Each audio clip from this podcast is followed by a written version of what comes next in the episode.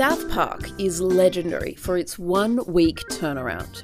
Every week, a full episode of the show is pitched, scripted, recorded, animated, mixed, and mastered out in time for broadcast. It was even the subject of a documentary called Six Days to Air, which tracked one hectic episode through production in April 2011. The doco primarily follows Trey Parker and Matt Stone, the creators of the show who are still heavily involved in every episode after more than two decades. Sometimes they'll already have an idea that gets fleshed out over the week, and sometimes, like in Six Days to Air, there's nothing. Just a blank page to a full show in six days. This one week turnaround is only really possible because South Park cuts animation corners. Like, most characters don't have legs, so they don't really walk, which means time isn't lost animating something like walking, which wouldn't really contribute to any jokes. The show's tight turnaround also means there's no time to overthink ideas, as Trey Parker puts it in Six Days to Air. I always feel like, wow, I wish I had another day with this show that's the reason that there's so many episodes of South Park we're able to get done is because there just is a deadline and you can't keep going because there'd be so many shows that I'm like no no it's not ready yet not ready and I would have spent four weeks on one show. All you do is start second guessing yourself and rewriting stuff and you, it gets overthought and it would have been five percent better. And in April 2008, Trey Parker and Matt Stone decided to turn their attention to the Writers Guild of America with their episode Canada on Strike. Canada on strike is no man bear pig. The premise is that Canada have gone on strike because, um, well, here's part of the show. Uh, when you say Canada is on strike, what exactly do you mean? What do you think it means? We're striking, buddy! No more! That's it! Until we get what we want! Who exactly are you to authorize this strike? I'm Stephen Abootman, leader of the WGA. The WGA? Yes, the World Canadian Bureau. What exactly does Canada want? We want more money. More money from where? Just more money, you know. Canada doesn't get enough money. Other countries have lots of money. We want we want some of that money. H- how about the internet? The internet makes lots of money, so give us some of that money. Yeah, give us internet money. When their favourite TV show, Terrence and Phillip, goes into reruns because of the strike, the South Park boys try to raise some money for Canada by making a viral video. So they remake What What in the Butt, it becomes a viral sensation, and then when they go to collect their money from the Department of Internet Money, the waiting room is full of other viral internet characters, and it all ends in a blood soaked battle royale between now ancient memes. The boys then get a check for 10 million theoretical dollars and they deliver it to the Canadians who realise that they've lost millions during the strike and gotten nothing in return, leading Kyle to learn something. I learned something today. We thought we could make money on the internet, but while the internet is new and exciting for creative people, it hasn't matured as a distribution mechanism to the extent that one should trade real and immediate opportunities for income for the promise of future online revenue. It will be a few years before digital distribution of media on the internet can be monetized to an extent that necessitates content producers to forego their fair value in more traditional media. Yeah. Trey Parker and Matt Stone are not members of the Writers Guild of America. While the WGA were on strike, Parker and Stone were working for two weeks before South Park went on its scheduled winter break. Parker and Stone, by this point, were only spending about 20 weeks a year working on South Park, and most of the strike took place while they were off air. But while they did work during the strike, that doesn't technically make them scabs, because the Writers Guild of America doesn't have jurisdiction over animation. Animation writers don't have the same contracts and minimums as writers in almost any other medium. And when the Writers Guild went on strike in 2007, expanding default WGA coverage to all animated productions was one of their demands. But as we discussed at the end of last episode, when the Directors Guild of America made their deal with the studios in early 2008, the WGA were politely but firmly told that they would have to drop animation and reality TV if they ever wanted to get a contract and end the strike. This is Striking Out, a deep dive into the last writer's strike from the team behind Going Rogue. I'm Tansy Gardam, and today we're talking about animation, why its writers aren't covered by the Writers Guild, why the Writers Guild tried to change that, and why they ultimately didn't succeed.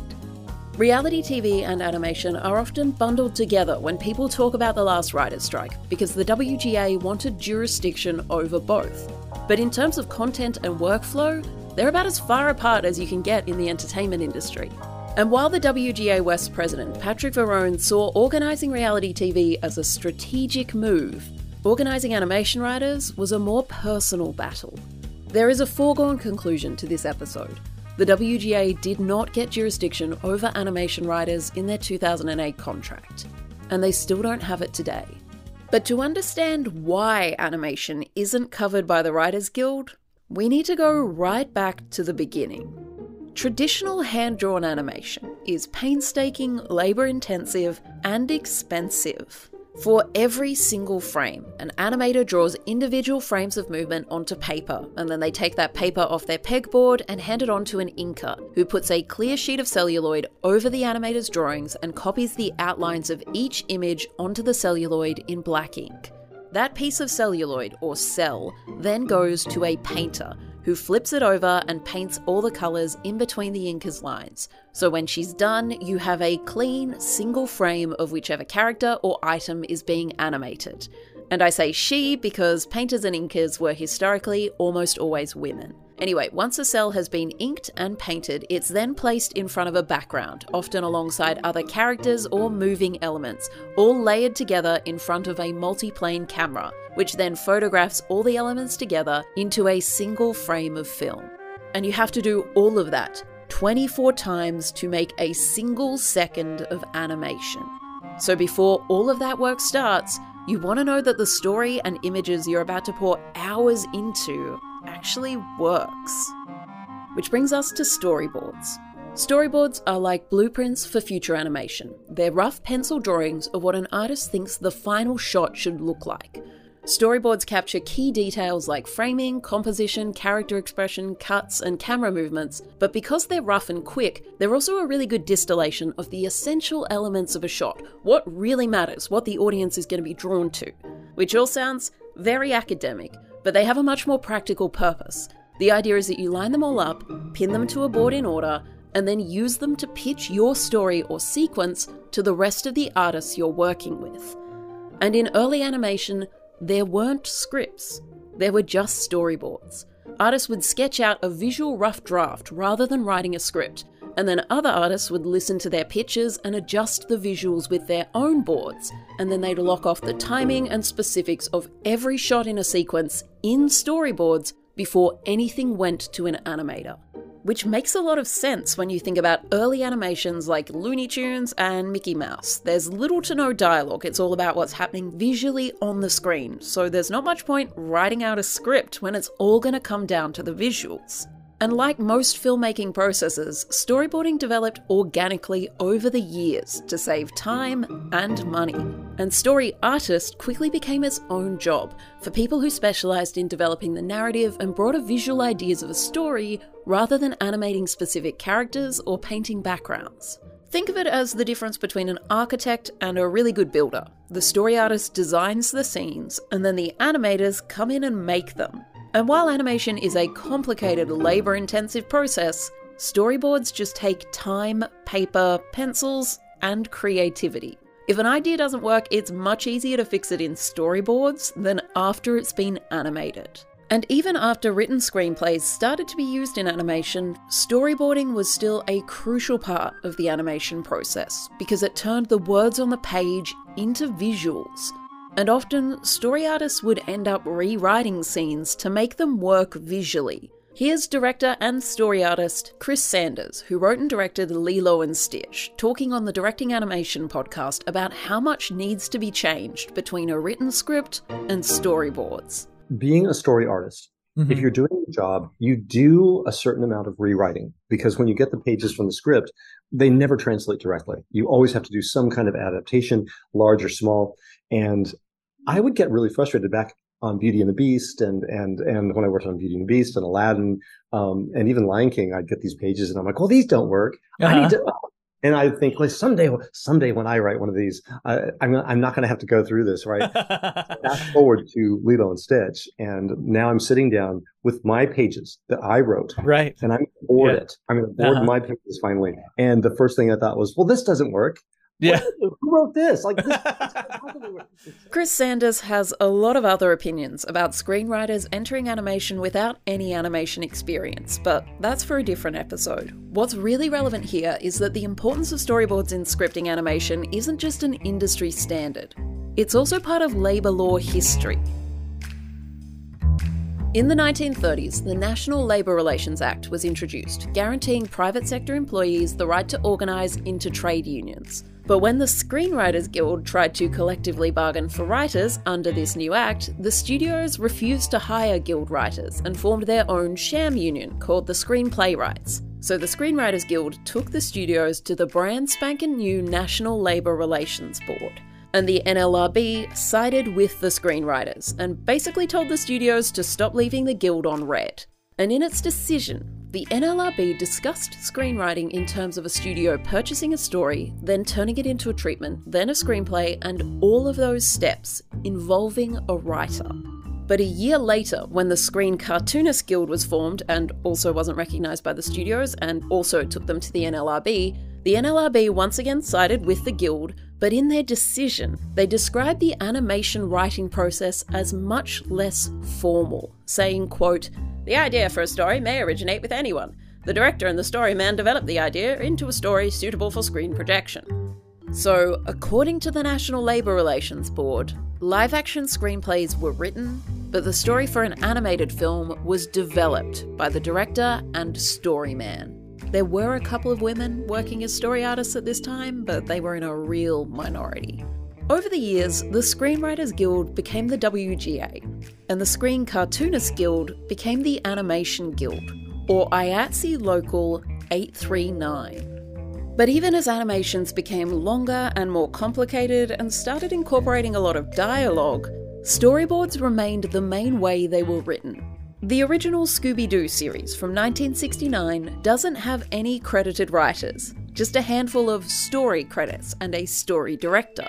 And that continued to be the case on all Scooby Doo series until Mystery Incorporated in 2010, which means technically the first person to ever be credited as a writer on Scooby Doo was James Gunn for the 2002 Scooby Doo movie, but even as other animated shows started hiring writers and running writers' rooms in the 80s and 90s because of that history of story artists developing animated scripts, the Animation Guild were the ones who had jurisdiction over animation writers, not the WGA. We've spoken a lot this series about coverage and jurisdiction in the context of reality TV and new media, but quick refresher this meant that the default contract for animation writers was negotiated by the Animation Guild, not the WGA.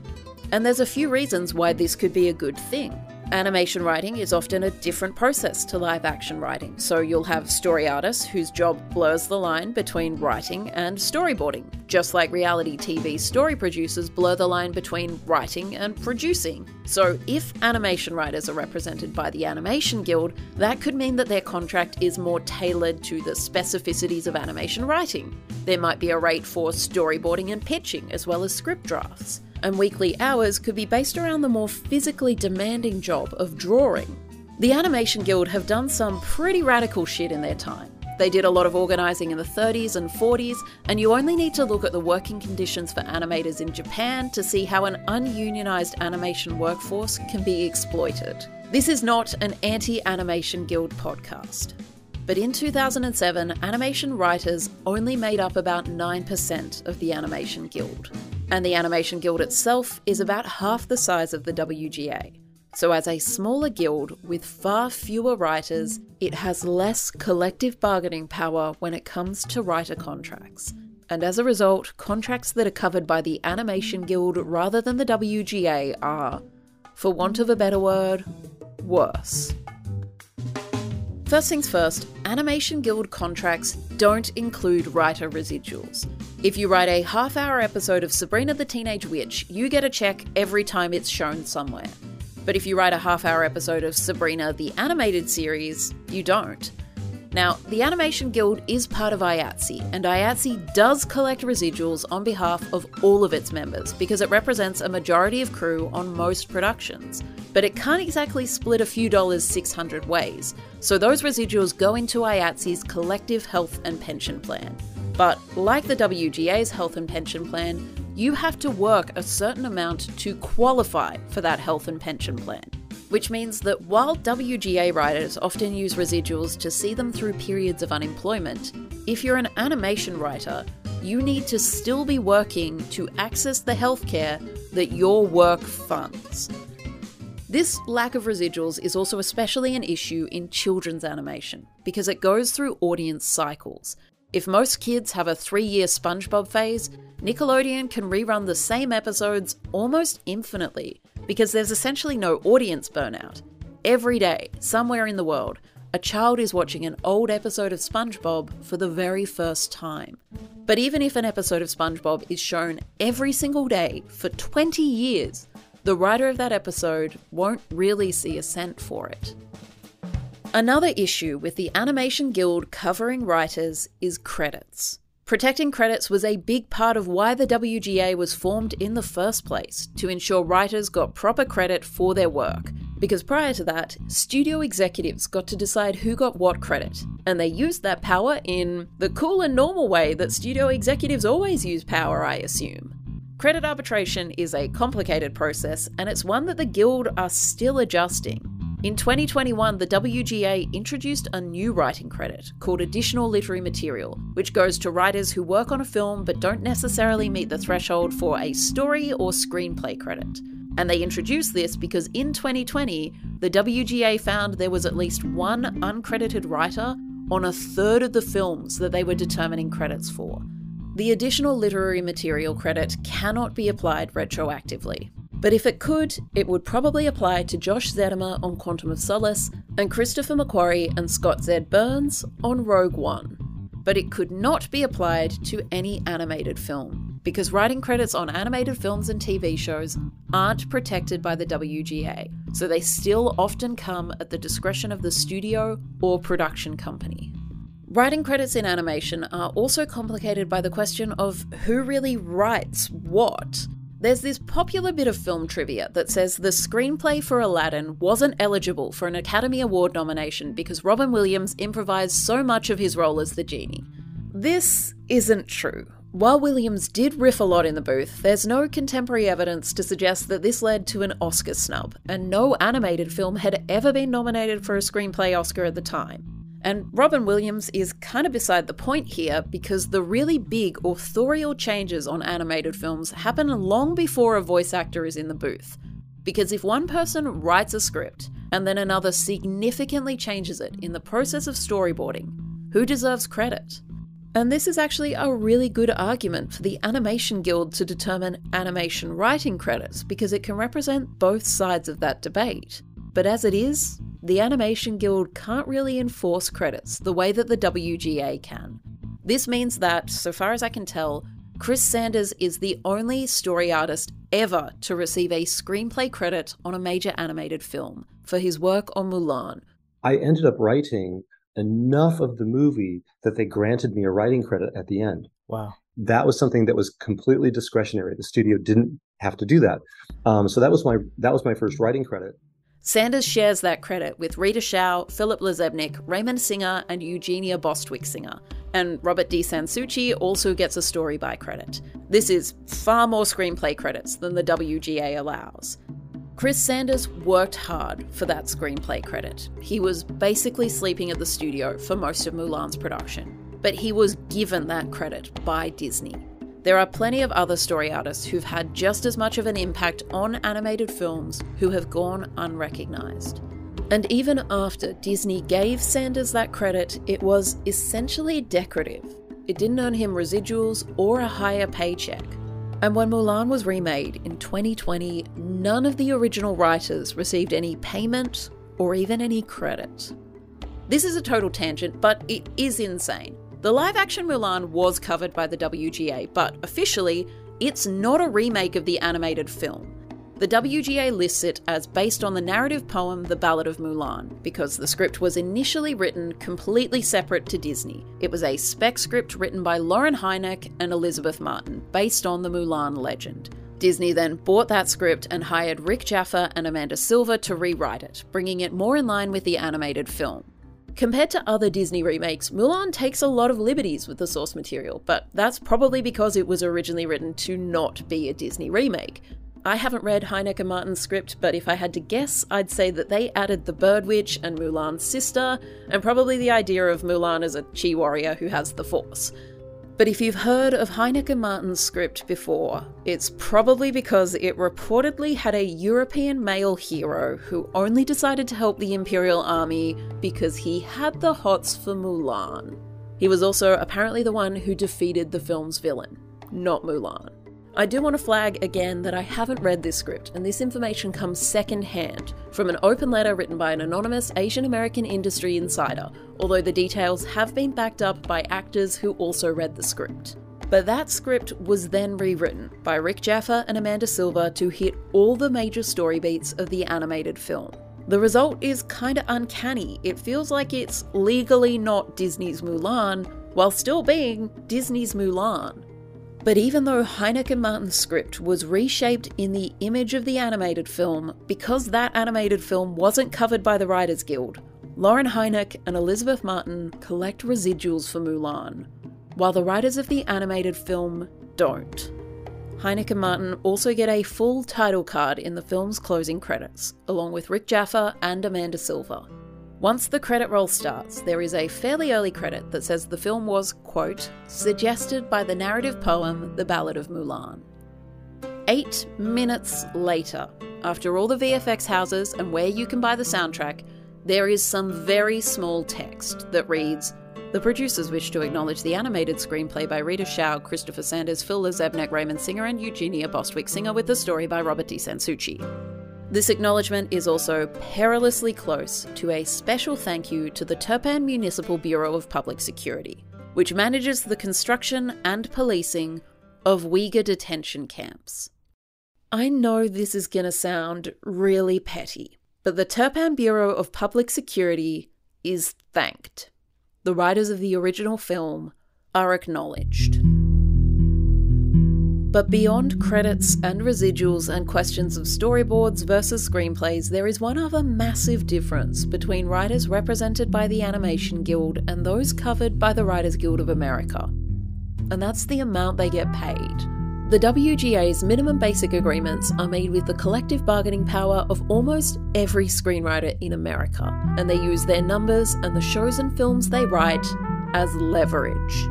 But the Animation Guild is smaller so, just on numbers alone, the Animation Guild has less bargaining power. So, to this day, Animation Guild writers earn about half as much as WGA writers. But some animated shows are covered by the WGA. While the Animation Guild is the default union for animation, the writers of an animated show can all choose collectively to be represented by the WGA and have the WGA negotiate their contract. It is a slightly risky strategy. It was the one used by the producers on America's Next Top Model, so you can see if the production company doesn't want to play ball, they could potentially restructure the entire show to eliminate your job. Or, more likely, the company will just refuse to negotiate with the WGA since the writers are already represented by the Animation Guild, and since it's the writers of one show, a strike won't have a huge impact on a multinational corporation, so the writers will usually cave first. But WGA coverage for animated shows became a going concern in the 90s, as writers who were already in the Writers Guild started working more in animation and while they were still writing for a living, their work wasn't covered by the Guild. And this is what first got Patric Verrone into organising for the Writers Guild. Here's Verrone telling his story to Tonya Barnes in 2008. It's a little long, but it's best to just get the whole story from him.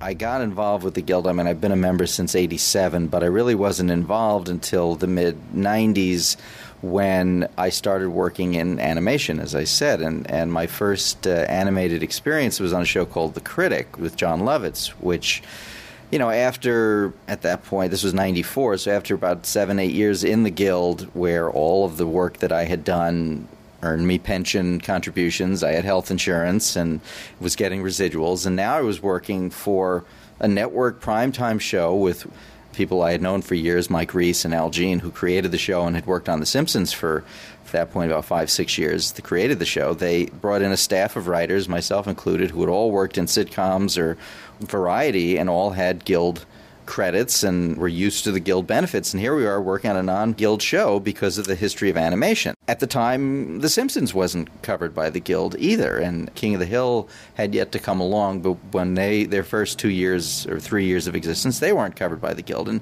by the second season, you know, we were all getting to the point where we were, our, our health coverage was lapsing, and uh, our uh, you know the pension term you know you can't vest if you don't have coverage through a certain number of years. And my wife had gotten pregnant, and we were looking to have our first son, and there I was without health insurance, uh, even though I was you know working full time and and on a network primetime show, and so at that point vowed that if there was a third season of The Critic, we would organize it and we would get it covered. Well, as it happens, there wasn't a third season of The Critic, and I went to work for uh, the Jim Henson Company and did a, a Muppet Show for two years, which was covered, and my guild service fell by the wayside. But then in 1998, Fox ordered. Uh, a season of, of, of, episodes of Futurama, which I went to work on, another Matt Groening show, another show that was going to be not covered.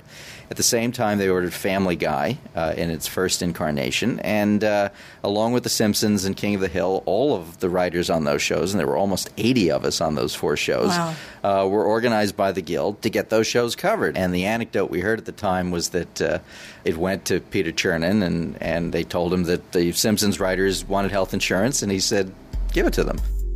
By the way, that's the same Peter Chernin who was in charge of Fox in 2007 and who was heavily involved in negotiating the Directors Guild of America's contract during the writers' strike. The Fox animation deal was really a microcosm of collective bargaining. The Simpsons writers took the other three shows along with them and ensured that the writers of Futurama, King of the Hill, and Family Guy all also got a WGA contract, and the health insurance, credits, and higher minimum wage that it guaranteed them. But this wasn't the beginning of sweeping change across the entire animation industry. If anything, it created a system of haves and have nots. So, kind of the opposite of how a union's meant to work. The writers on big shows had WGA healthcare and residuals, and with constant reruns of shows like The Simpsons, those residuals were a huge deal. Meanwhile, the writers on smaller shows were earning half as much on their paycheck and they didn't see anything when their shows were reused. The writer's strike had an uneven effect on animation because of the WGA's uneven coverage of animation. The writers on Fox's animated shows walked off the job, but animation has a much longer production time than live action, with scripts locked off well in advance so they can be storyboarded and animated. This meant that even animated shows that were covered by the WGA were less affected by the strike than their live action counterparts. Season 19 of The Simpsons aired from September 2007 through to May 2008, with new episodes through the entirety of the strike and out the other side. Just one planned show wasn't produced. Family Guy, on the other hand, ran into the strike. Season 6 was shortened to just 12 episodes, and since the show's creator and star Seth MacFarlane refused to do any work on the show during the strike, Fox actually finished and aired two episodes without his sign off, which MacFarlane warned at the time would affect his relationship with the broadcaster, although he still works with them today. And since MacFarlane does half the voices on the show, my guess is that the episodes that Fox finished were already very close to done and they probably would have finished and aired more if they could have. There is an obvious question. Why hadn't the Writers Guild tried to organise animation before The Simpsons? And why didn't they keep pushing for universal coverage afterwards? Why was it only in 2007 that this really became a thing for the Guild? Well, there's the complexities of animation writing that we've already covered, and some more that we're going to get into, but there's also a pretty blunt answer offered by former president of the Animation Guild, Tom Sito. He says that animation just wasn't making enough money for the WGA to care, until shows like The Simpsons showed up, and then the WGA picked up those shows and not others. It's an argument that other members of the Animation Guild have made, and it's not entirely wrong. But if you accept that premise, you then have to ask why the WGA didn't put more effort into covering animated films, which were making bank through the 90s and were almost always written by WGA members on Animation Guild contracts. But when Patric Verrone was elected president of the WGA West in 2005, animation was a personal cause. He'd benefited from Futurama's WGA contract, and he wanted to bring that sort of coverage and certainty to other animation writers. So he and the rest of the board pushed for jurisdiction over animation in their next contract. Reality TV and animation are often bundled together when people talk about the WGA's demands during that writers' strike, and I can understand why. The Guild wanted jurisdiction over both. And there were some other similarities too. Both were comparatively underpaid, and both had writers who didn't just write. But while animation does have some blurred lines around the role of a writer, if you ask most people, is an animated film scripted? They'd say, yeah, of course. So WGA coverage of animation was, on paper, a much easier sell than reality TV. Animation was clearly written, there was an obvious pay disparity, and some shows were already covered by the Writers Guild.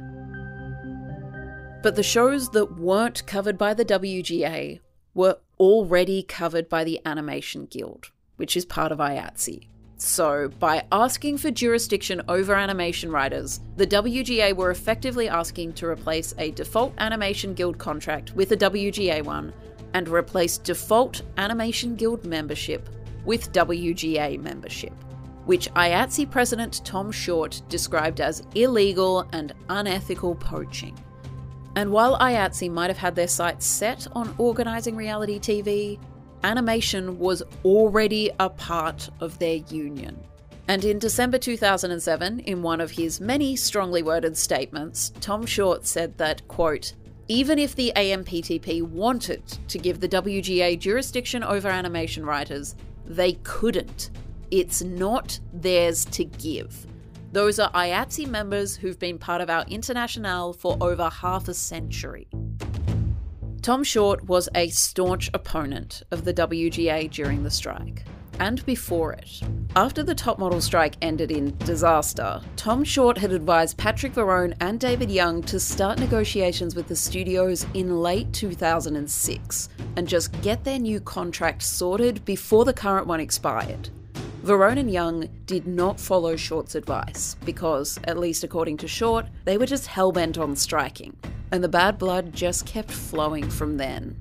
The WGA's initial strike rules, published in October 2007, prohibited any Writers Guild writers from working on animated feature films, which were usually written on Animation Guild contracts, not WGA. So Tom Short told the WGA he'd see them in court over this, but Patric Verrone argued that the WGA members would just be honouring a picket line by not working on animated features. Although, two days into the strike, the Writers Guild did concede that their members could write for animated films on Animation Guild contracts. Then, when the AMPTP basically blew up talks in December, Tom Short accused the Writers Guild of being responsible for the breakdown, saying, quote, Unless and until the WGA leadership starts behaving responsibly, which is unlikely, not only wages, health insurance coverage, and pension benefits will be lost, homes and businesses will be lost too. And all of this fire and brimstone led Nikki Finke from Deadline to ask why Tom Short wasn't also bitch slapping the AMPTP. Her words, not mine. After all, the AMPTP were being just as reticent about negotiations as the WGA. And when Finke put that question to a source close to Short, apparently her source just said, That's a good question. A really good question. Salacious implications aside, Tom Short had been president of IATSE for more than a decade when the writers' strike hit. During his tenure, he was both praised for his ability to work with the studios and accused of being in their pocket. And his biggest beef during the writers' strike was with the WGA West's executive director David Young, who he saw as an inexperienced interloper who was putting the entire industry at risk for the thrill of it. But it was IATSE members who were out of work during the strike, and it was potential IATSE turf that the Writers Guild were eyeing off in reality TV, and established IATSE turf that would have been taken if the WGA was given default coverage of animation. And honestly, I think Tom Short was right to say that even if the AMPTP had wanted to give the Writers Guild jurisdiction over animation, it wasn't theirs to give. There were definitely mechanisms that could have been brought in over time to implement WGA coverage of animation, like establishing that any new shows and films by signatory companies had to be on a WGA contract. But what happened to existing shows? And existing members of the Animation Guild, who were part of one union and its health and pension fund and might not want to join another? Would each existing show take a vote on whether they'd be covered by the WGA or the Animation Guild? Because if you did that, you'd kind of open up Pandora's box. Studios and production companies prefer Animation Guild repped writers because they're cheaper. So if there was an open voting system, writers could be pressured by their employer to pick the cheaper option or have their show cancelled.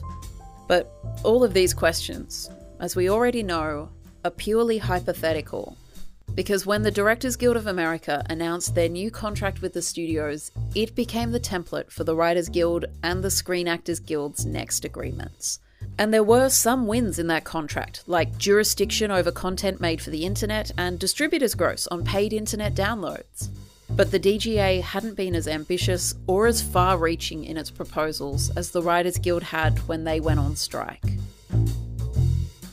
After the DGA deal was announced, Patric Verrone, David Young, and John Bowman from the Guild sat down with Bob Iger and Peter Chernin for a breakfast meeting to officially restart informal negotiations. And the CEOs made it clear that they would not accept any further distractions or deviations from the DGA's template. If the Writers Guild wanted a contract, their demands for jurisdiction over reality TV and animation had to go. The DGA's deal essentially forced the Writers Guild's hand and turned the tide of the strike. And while many writers and writer directors felt betrayed by the DGA, there was little that they could do. Michael Winship, the president of the WGA East, reflected in 2018 that the DGA's deal was a real low point in the strike, saying, quote, God bless them, they got a deal, but we felt strongly that they fell on our backs. Writer and director and returning champ of the podcast, Tony Gilroy, later said that he was disappointed and angry at the Directors Guild. And in retrospect, he wished the WGA just kept pushing after the DGA announced their deal and threatened to shut down the Academy Awards by picketing and refusing to let any writers work on the broadcast. This might sound like an idle or even petty threat, but the fate of the Oscars was a big question at this point in the strike, and on a more retaliatory note, the live broadcast of the Oscars was directed by Gil Cates, who'd been the chair of the Directors Guild's negotiating committee and had been instrumental in securing the DGA's deal. The Oscar nominees for that year were announced on January 22nd, the same morning as that breakfast meeting between the WGA and the CEOs. One of the nominees for Best Original Screenplay and Best Director was Tony Gilroy. He says he would have been willing not to go, but not everyone shared Gilroy's view. Akiva Goldsman, the writer of A Beautiful Mind, later said that by this point, the emotional fuel for the strike had started to outpace the potential gains. Other WGA members took the DGA's deal as a good sign and urged the Writers Guild to take what the directors had secured and not push any further. Former WGA West president John Wells had advised the DGA on the terms they'd need to get in the contract if they wanted to set a pattern that the writers could live with. And now that the DGA had secured those terms, Wells had to hold up his end of the bargain and publicly endorse the deal. So he wrote a detailed positive analysis of it in an email to a friend who he knew would forward it to everyone in town.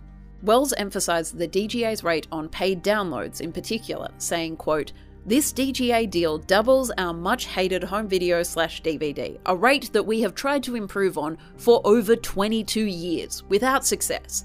22 years! As recently as a few weeks ago, the companies were still saying they would never, ever raise this rate. This is a huge, historic victory for everyone. Wells' email ended up being republished on The Artful Writer, which was the blog of Craig Mazin, who would later create both Chernobyl and The Last of Us for HBO, but at the time was best known for writing Scary Movie 3. Mazin encouraged other writers to email the WGA asking for the same deal as the directors. And the week before, Mazin had warned that, quote, if a deal comes out this week and we have people sending signed letters to our union demanding that we accept it, and if we have union leaders firing RPGs off in the press about how it's a cave and a sellout, then we might as well just stop pretending we're in the business of collectively bargaining for employees, strap on some lycra tights, and convert ourselves into an extreme fighting league. Craig Mazin had no need to worry about buying lycra. According to Cynthia Littleton's book, TV on Strike, David Young was always pragmatic about the Writers Guild's position and its vulnerabilities. Once the DGA reached its deal with the studios, he knew the strike was coming to an end. And to the surprise of the CEOs, who'd all assumed he was an ideologue, Young knew when to switch from war footing to diplomacy. As Young himself said in February 2008, There comes a time in any strike where it's time to settle. And that time is when the pressure is greatest on both sides. Um, it was going to be a huge issue for the industry to lose the Oscars, to lose this television season, to lose potentially the next television season. There wasn't really equal pressure on both sides, though.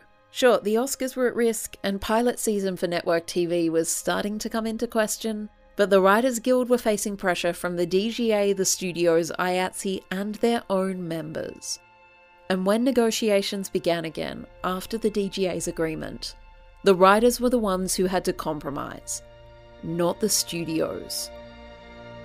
And so, on the 22nd of January 2008, the same day that informal talks restarted with that breakfast meeting, the WGA sent out a letter to its members explaining that they were once again bargaining with the studios and that, quote, in order to make absolutely clear our commitment to bringing a speedy conclusion to negotiations, we have decided to withdraw our proposals on reality and animation. Here's Patric Verrone on that decision, three weeks after it was made. Uh, giving up animation reality was a was a heartbreaking thing for me personally. It was obviously very important to many of our members, but it was more important that we uh, make a deal that benefited the the the membership, the town as a whole, that got people back to work, uh, and that that solved the biggest problems in new media. Uh, I think, among other things, that, that that brought this to a head were the involvement of the CEOs. When the Writers Guild went back into negotiations, the AMPTP were purely decorative. It was Disney's Bob Iger and Fox's Peter Chernin who were leading the talks for the studios. The WGA also brought in Alan Wertheimer, a well known and well respected entertainment lawyer who'd helped David Letterman's company Worldwide Pants get an interim agreement with the Guild several weeks earlier. We discussed another one of these interim deals with United Artists way back in episode 2. It was the whole apples for $10, apples for $7 thing. The Worldwide Pants interim agreement had allowed the writers of Letterman and Craig Ferguson's Late Late Show to return to work, and it had been a bit of a PR coup for the WGA, so Wertheimer became grease to the negotiation wheels. He had a good relationship with the WGA thanks to Worldwide Pants, and a good relationship with the CEOs thanks to decades of representing top tier talent. The talks that came after the Directors Guild's deal were not the chilly diplomatic meetings from early in the strike. They stayed informal. On the 25th of January, for example, everyone just met at Wertheimer's house and talked through online streaming compensation over sandwiches. Wertheimer then translated the discussion and informal agreements into legal language and talked to the AMPTP's lawyers to draft up the contract. And while Iger and Chernin had initially said there would be no deviations from the DGA's deal, over the next two weeks, they softened a little. The Writers Guild got some new formulas for online streaming. But then, after successfully pitching that to the CEOs, the Writers Guild tried to push for a shorter promotional streaming window. The DGA's deal had 17 days of free streaming of any show for broadcasters, but the Writers Guild wanted to bring that down to seven. But Peter Chernin had been thinking about how nice it would be to go to the Super Bowl that weekend without having to worry about the strike. So when the writers brought up promotional streaming windows, he got snappy. He told the WGA he wasn't a professional nitpicker and left the room. When he finally came back, the writers presented a different proposal, one which wouldn't be a deal breaker and wouldn't extend negotiations by another day. The writers wanted a guarantee that when shows went back into production after the strike, all of their writers would be rehired, on the same pay they'd been on when the strike began. This guarantee was designed to protect striking writers against reprisals from their employers, and it was also something that the companies were probably going to have to do anyway to get their shows up and running again. Peter Chernin had said he wasn't a professional nitpicker, and there wasn't much point nitpicking over this. By 6 pm on February 1st, 2008, the deal was sealed with a handshake. The lawyers would spend another 10 days ironing out the details and wording of the contract, but the tentative deal was announced a week later on the 9th of February.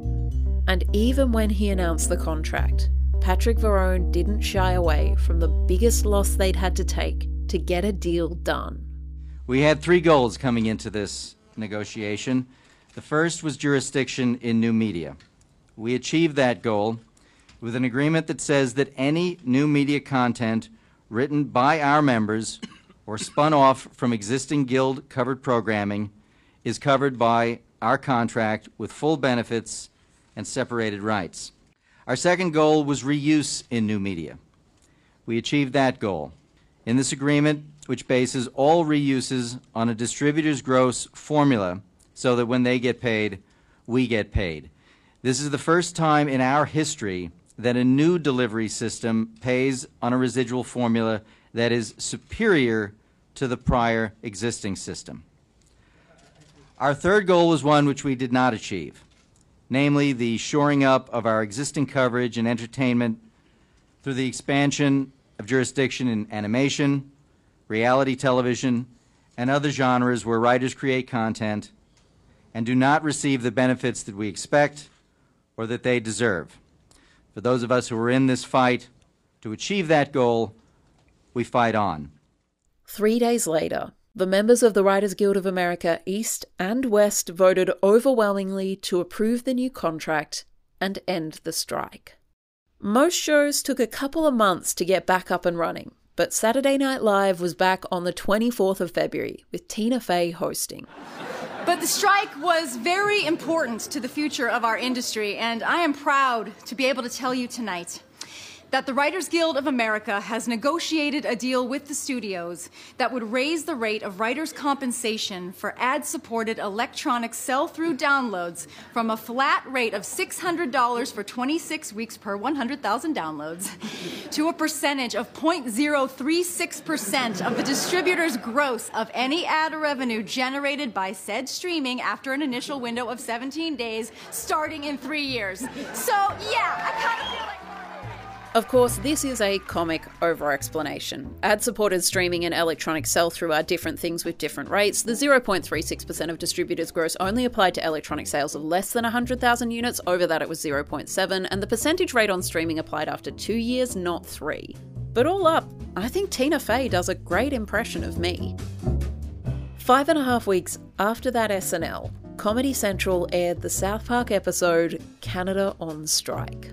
Already there was a very pervasive public distortion of the purpose of the strike, framing the entire thing around the internet and new media.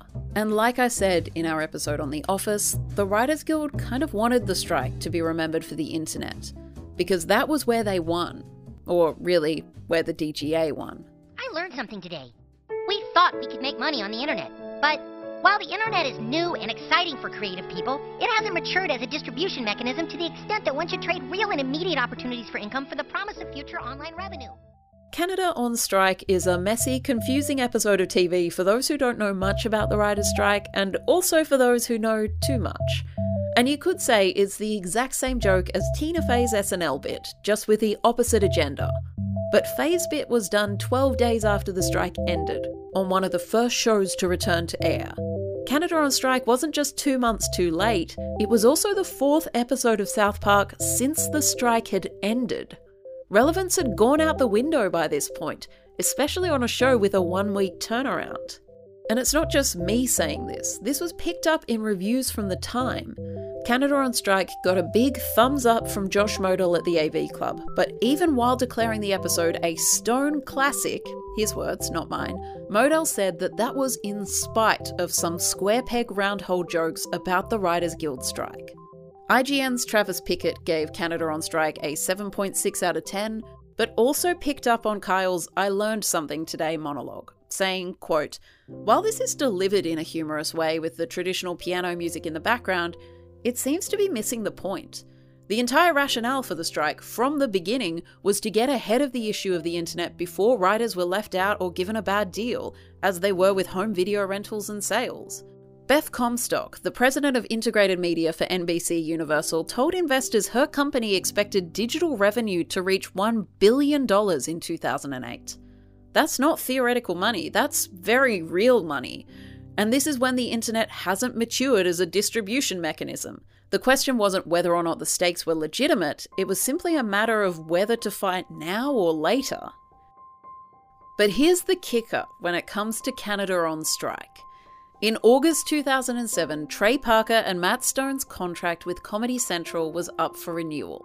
And as the talent behind the network's most lucrative franchise, they could basically ask for anything they wanted and what they asked for was a concentrated official online presence for South Park, and 50% of the ad revenue it generated. Trey Parker and Matt Stone secured new media revenue before the writers' strike. And during negotiations, the Writers Guild's biggest blue sky proposal was that writers would get 2.5% of ad revenue from streaming. Parker and Stone got 50. And I'm not dissing them for that. They spent 10 years building one of the biggest shows on TV, and when contracts needed to be negotiated, they had leverage. But it does make Kyle's speech about the internet being an unknown distribution medium ring a bit hollow. It will be a few years before digital distribution of media on the internet can be monetized to an extent that necessitates content producers to forego their fair value in more traditional media. Yeah.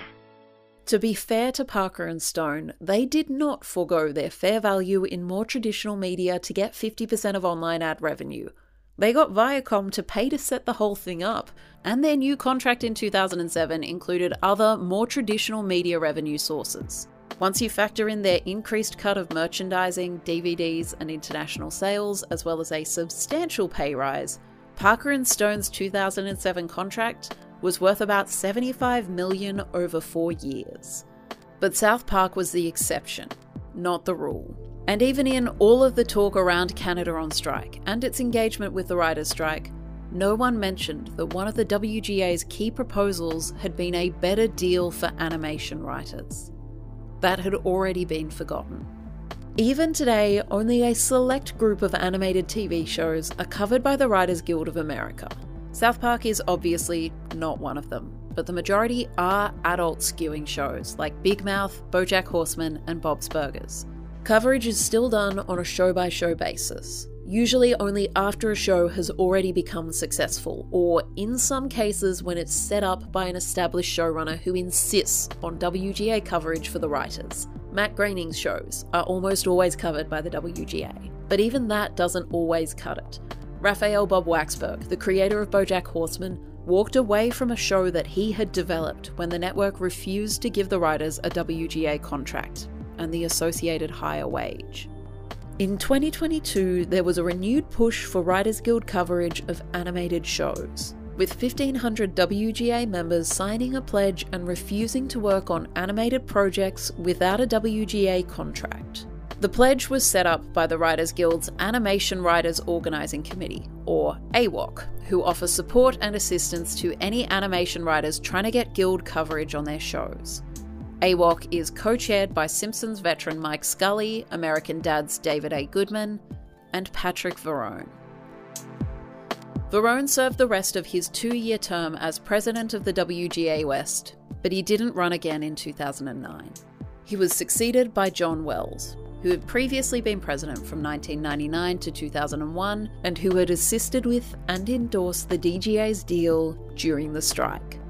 Verrone did run again for the presidency in 2011, but he was beaten pretty soundly by Wells' chosen successor, Christopher Keyser. Verrone is still a writer. He's currently working on the reboot of Futurama, which I think is the fourth time that show has been brought back from the dead. In his spare time, Patric Verrone makes and hand paints plastic minifigs of American presidents and sells them on eBay.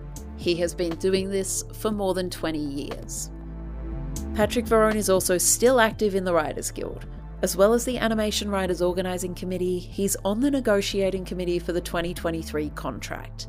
And he's also been out on the picket lines for the past few weeks. Here he is on May 5th of this year as part of Deadline's Why I'm Striking series. And apologies for the sound quality, it's a video from a phone. I strike for the future. And the future then is now. And what we got, what we got then, we're living through it now. And what we get, what we're going to get now, we'll live through it in the future. The future was also on Verrone's mind back in 2008 when the WGA's tentative contract was announced. Since we began negotiations in July, we've been saying if they get paid, we get paid. This contract makes that a reality. This is the best deal this guild has bargained for in 30 years after the most successful strike this guild has waged in 35 years. It is not all that we hoped for, and it is not all we deserve. But as I told our members, this strike was about the future, and this deal assures for us and for future generations of writers a share in the future. So, next time on the last episode of Striking Out, we're going to talk about the future the future of content, of the internet, and of the Writers Guild, both in 2008 and now. And to do that, we are going to focus in on a show that was hailed as the future of entertainment in 2008 and was, in retrospect, the most 2008 thing ever made Dr. Horrible's sing along blog.